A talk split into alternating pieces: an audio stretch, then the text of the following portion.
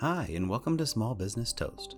We celebrate Small Business Saturdays by featuring a local business on this podcast each and every week. Today, we're taking a look at PERC Coffee in Savannah, Georgia. PERC Coffee was started by Philip Brown back in 2010. Today, the PERC team has grown exponentially and has a great distribution network. The PERC brand of coffee features beans from around the world, and they are all roasted fresh in Georgia.